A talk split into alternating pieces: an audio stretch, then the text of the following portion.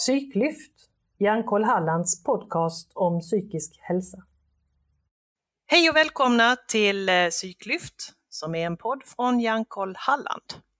Idag ska vi prata om något så spännande som konsten att sätta gränser. Och eh, jag ska prata om det tillsammans med Marianne. Marianne, eh, du kan få presentera dig själv. Hej på dig! Hej! Ja, det kan jag göra. Eh, Marianne heter jag och jag eh, är Hjärnkollsambassadör i Halland. Eh, jag jobbar även som samordnare på NSPH, och anställd av NSPH som eh, har hand om hjärnkollsarbetet i regionen. Och jag sitter mm. även i Riksförbundet Hjärnkolls styrelse som ledamot där. Du är en meriterad hjärnkollsmedarbetare kan man säga. Jajamän, det får man vara. Mm. Mm. Eh, det där med att sätta gränser, eh, varför, varför ska vi prata om det tänker du? Ja, det är en jättebra fråga. För att det många gånger är väldigt svårt att sätta gränser, tycker jag, både för sig själv och gentemot andra.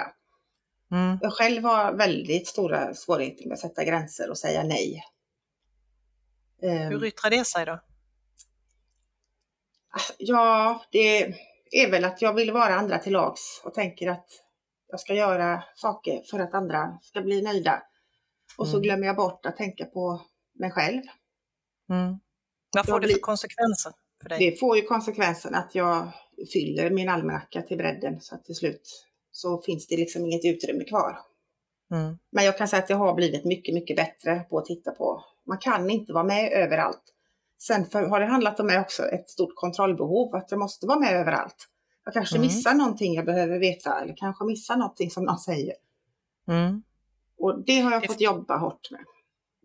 Det finns ju ett eh, begrepp som jag kom i kontakt med eh, när jag var utmattad själv som kallas för FOMO eller Fear of Missing Out. Mm. Och det är ju någonting som, som du beskriver där då, att man tror att man måste vara med överallt. Ja. Mm. Och det blir ju ett jätteproblem. Men, Ja, det blir det ju verkligen. Och du sa att almanackan blir full, men är det så att din fritid också äts upp av eh, detta så småningom? Ja, oh ja, det gör den mm. ju. När, mm. när, barnen var små så var det hem och skola och det var eh, engagemang överallt och det var fotboll och det var till höger och vänster. Och så kan man inte riktigt med, alltså den pressen också när man är förälder och har barn som idrottar eller skolgrejer så känner man sig tvungen att säga ja för att annars blir man en klass, man känner att man är en dålig förälder. Och det är svårt. Sen blev jag bättre faktiskt eh, när de yngre barnen gick i skolan att säga nej, jag har tyvärr inte möjlighet till det. Mm. För jag kände att jag hade engagerat mig färdigt lite i skolan så att då kunde jag ändå sätta stopp. Men det är lite intressant när du säger att eh, man är rädd att man ska uppfattas som en dålig förälder. För det måste mm. väl vara många andra som som inte säger ja, tänker jag. Är de dåliga föräldrar då, tänker du?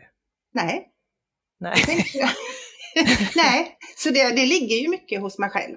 Så självklart, ja. när, när, när, man känner så. Men jag går ju inte runt och tänker de är aldrig med de föräldrarna, vad dåligt. Jag vet ju inte vad de har för liv och vad de har för utmaningar i sina, sin vardag som Nej. gör att man faktiskt inte har möjlighet att engagera sig. Så det är lite intressant det där då att man tror att andra uppfattar en som en dålig förälder för att man själv skulle sätta en gräns eller tacka ja. nej. Mm. Det är spännande. Det är spännande och det är ju en sån eh, kullerbytta som jag tror att vi ofta gör. Jag har haft en sån här eh, ja, vad ska man säga, hjälpmedel, ett verktyg som har hjälpt mig att sätta gränser ibland när jag tänker att nej men vad ska folk tro då eller vad ska folk tänka? Så tänker jag att men hantverkare har jag haft som ett exempel. Hur många gånger har man inte ringt en hantverkare som säger att nej, det har jag inte tid med för om två månader. Då kan du höra av dig igen. Och inte blir jag irriterad då utan bara liksom Jaha, nej, ja, nej, men då hör jag av mig igen. Det är ju inte mer med det. det är face to face, de hade inte tid helt enkelt. Nej, de har inte tid. Nej. Och, det, och det, jag kan tycka att jag har en del att lära av den sortens, eh, den sortens eh, ja, budskap att eh, ja. nej, det behöver inte vara konstigare än så. Man säger bara att nej, jag hinner inte det.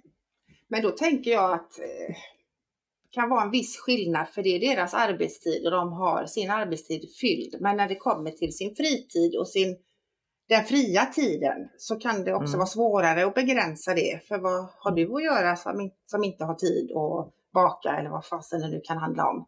Det är Mm. väldigt mycket sånt under de åren. Och nu ska vi inte bara fokusera på just hur det är att vara förälder, men det är en viktig bit där man, man Mm. kanske behöver förmedla lite grann att man får säga nej. Mm. Och sen handlar det inte bara om det att man ska vara en dålig förälder. Man känner också skuld, skuld gentemot barnen. Varför är du inte med på det? Varför bakar inte du någonting? Jag hatar att baka, Mm. till exempel. Eh, ska jag inte få lov att säga nej till det då? Utan det har faktiskt hänt att jag köpt rulltårta i affären och lagt ner i en egen påse. Det duger lika gott det. Och det kom jag till till slut. Liksom. Ja, fan, då har jag med mig någonting. Då gör jag valet. Då åker jag och köper en kaka istället. Mm. Det är väl ett jättesmart sätt att, att Ja. säga ja med modifikation eller vad man säger. Ja, precis. Jag har ändå, alltså, har ändå liksom deltagit och varit med och bidra, men jag gör det på Mm. mitt sätt. Ja. Och jag tänker, du, du sa vi ska inte bara prata om hur det är att vara förälder, eh, men det inkräktar på fritiden. Men nu efter pandemin så är det ju många som börjar jobba hemma. Eh, och det vet jag att du också gör av och till. Och då blir ju gränsen mellan arbete och fritid kanske lite svårare att sätta. Mm. Hur tänker du kring det? Jag tycker det svåraste har varit eh, barnen, känner jag. Jobbar du då mamma? Eh, Mm. Jag jobbar varje dag. Ja, men jobbar jobbar du? Ja. För jag jobbar extra ibland eh, på boende. Och det är jobba jobba för dem. Jaha, Liksom, ja. Sitter jag hemma här så sitter jag och knappar på datorn.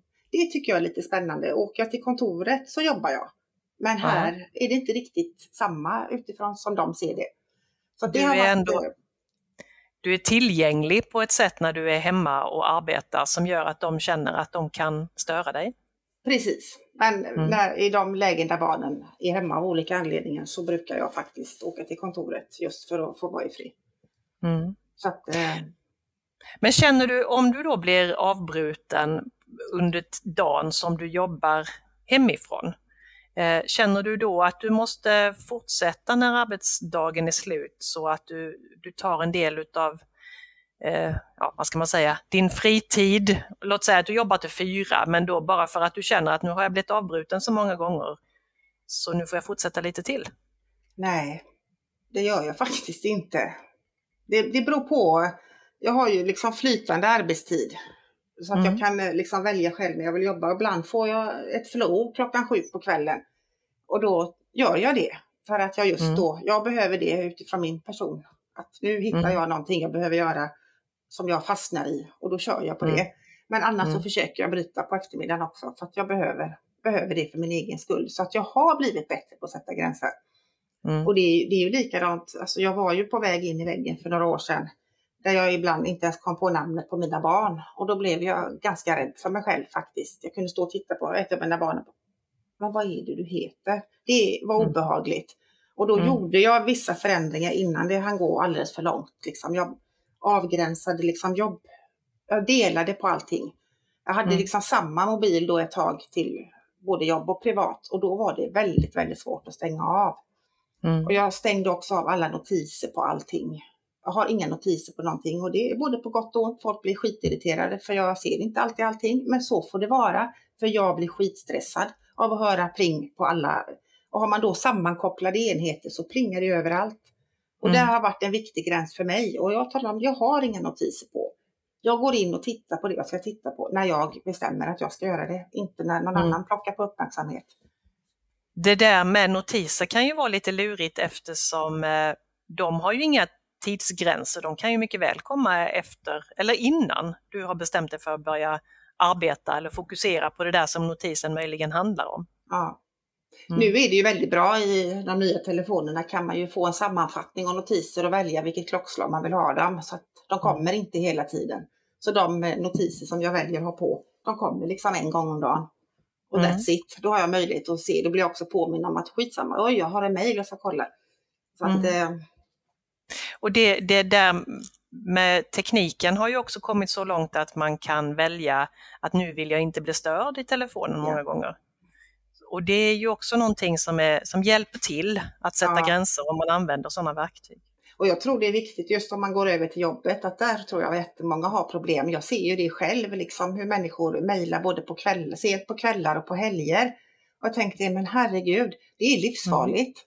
Och där mm. är jag väldigt noga med att försöka Liksom, och är det så att jag kommer på att jag behöver skicka ett mejl för att jag ska komma ihåg det, då brukar jag sätta det på tidsinställning till nästa dag för att också inte störa andra. Mm. Så det handlar ju om att sätta gränser för andra, alltså gentemot andra också.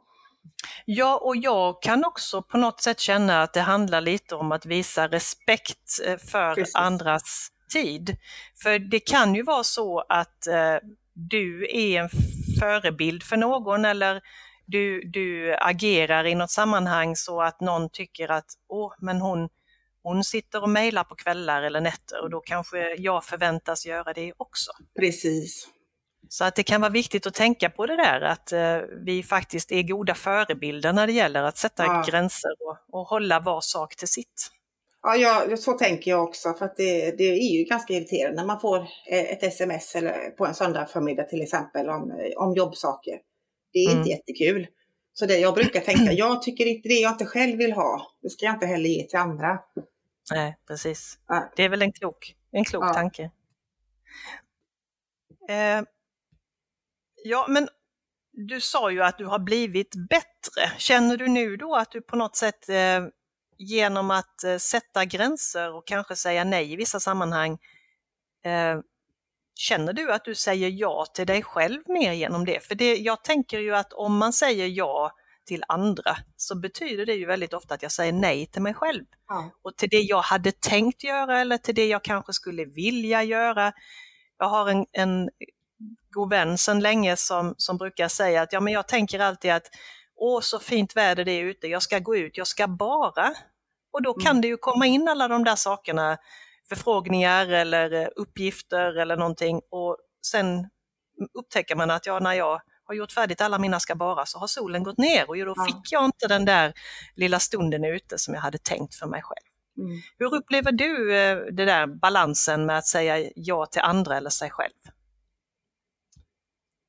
Ja, det, det, är en svår balans. Många gånger tror man att man måste svara med en gång, men man behöver faktiskt inte det. Och jag vet att du är jäkligt bra på det.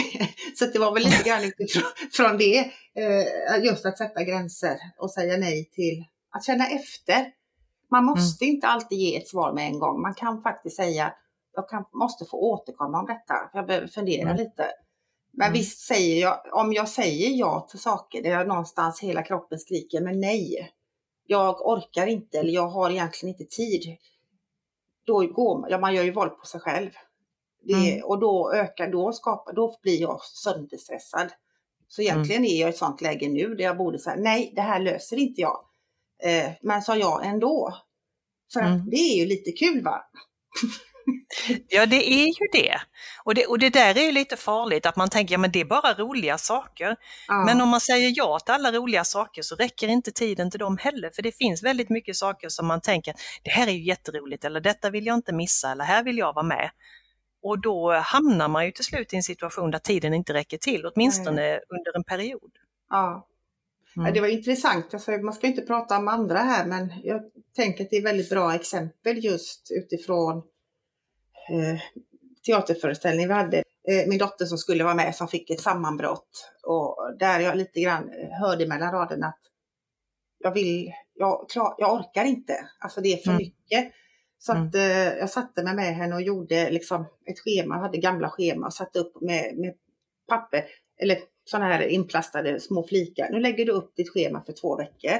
Och så markerar du det som, med orange som stjäl din energi, som tar kraft ifrån dig och det som eh, du, ger dig energi som du tycker är, som du mår gott av sätter du som grönt. Mm. Och det var ganska intressant för då blev teaterföreställningen röd. Och då sa jag oj, oj. ja, tar den så mycket ifrån dig? Ja, det är jättejobbigt. Men du, ska du vara med då tycker du? Nej, sa hon.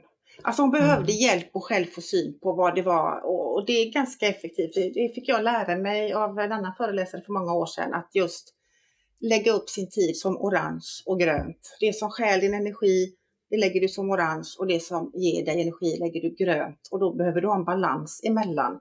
Har du liksom två orangea dagar på raken så kanske du inte ska lägga in en aktivitet till den tredje dagen som är orange, för då behöver du grön aktivitet för mm. att hinna med att återhämta dig. Mm. Och, det är ett smart knep. Men, och ja. jag tänker också det är viktigt att tänka att man inte bara ska ha gröna saker heller, för då, då kan det också bli någonting som, som blir en fälla. Man tror att bara för att allting är grönt så är det ingen fara.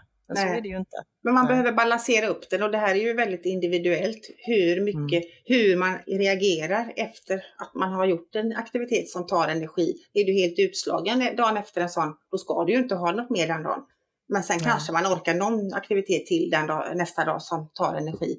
Men det är ju mm. väldigt olika och väldigt individuellt. Ja, och det där är intressant också, för det har jag ju upptäckt hos mig själv.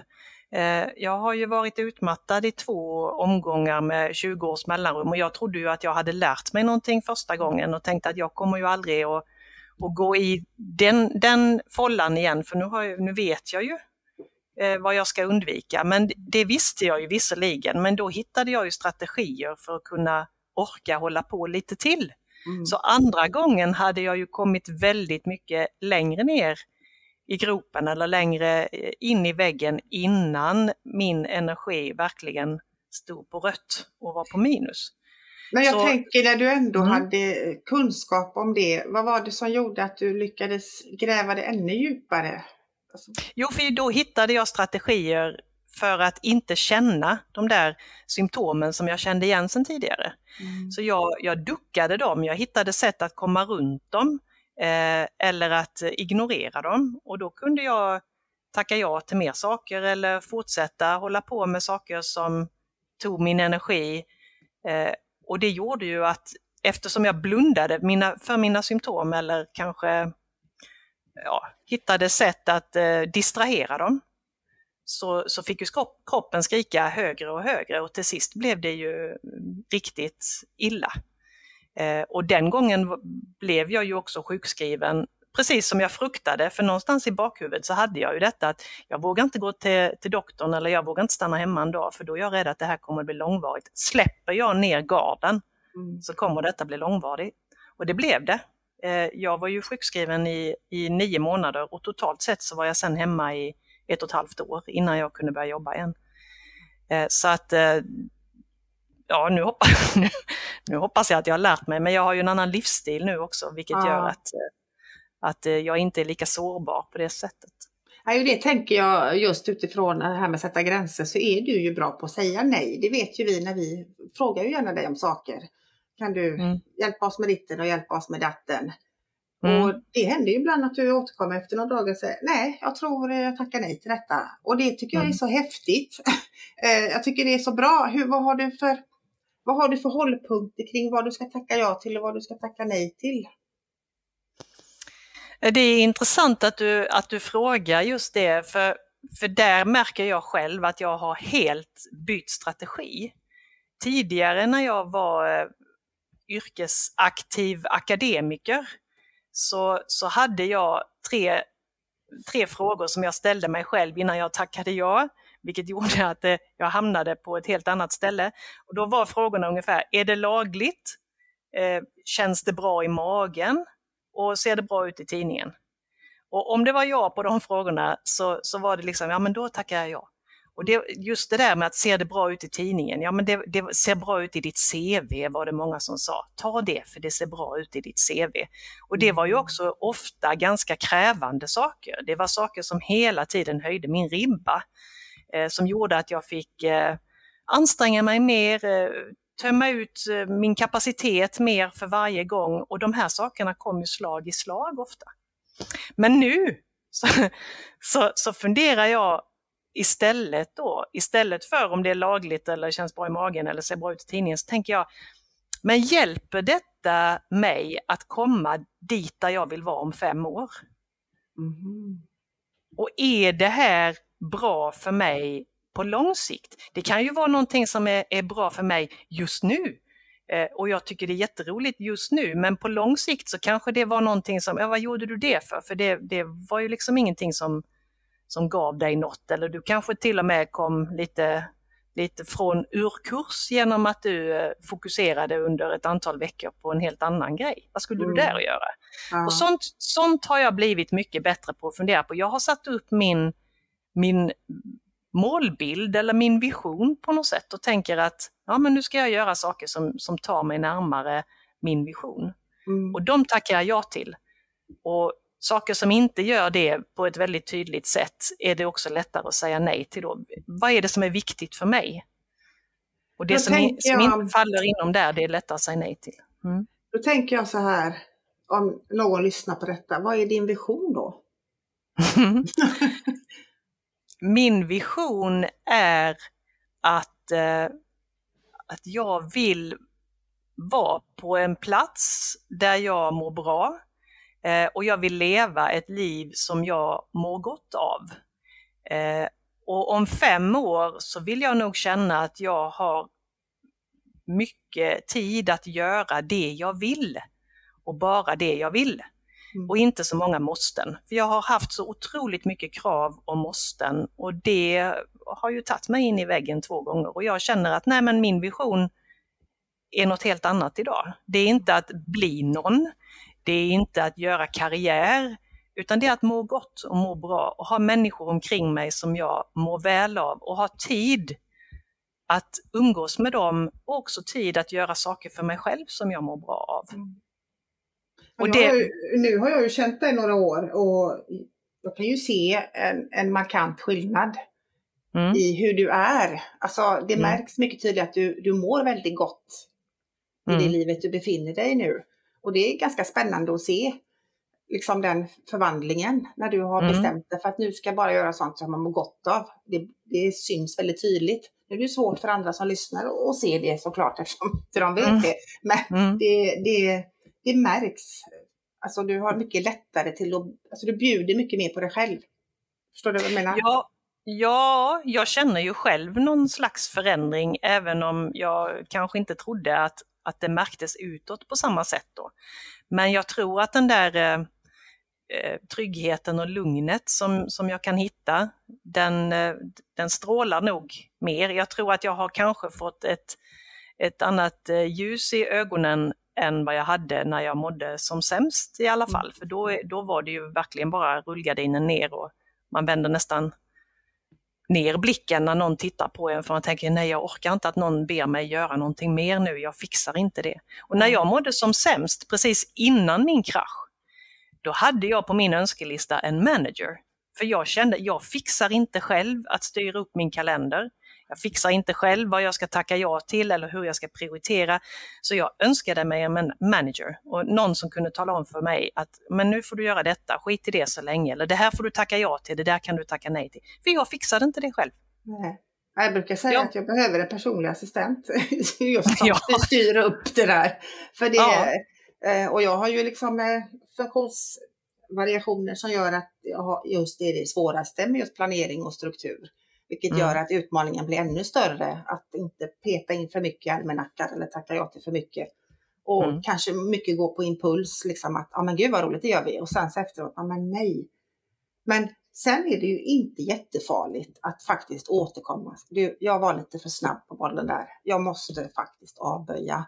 Och det mm. tror jag är ännu svårare när man väl har tackat ja. Vad gör man med andra då? Och där handlar det mm. om också att tänka, men är det mitt problem egentligen? Är det min uppgift att inte göra andra ledsna eller ställa till det för andra?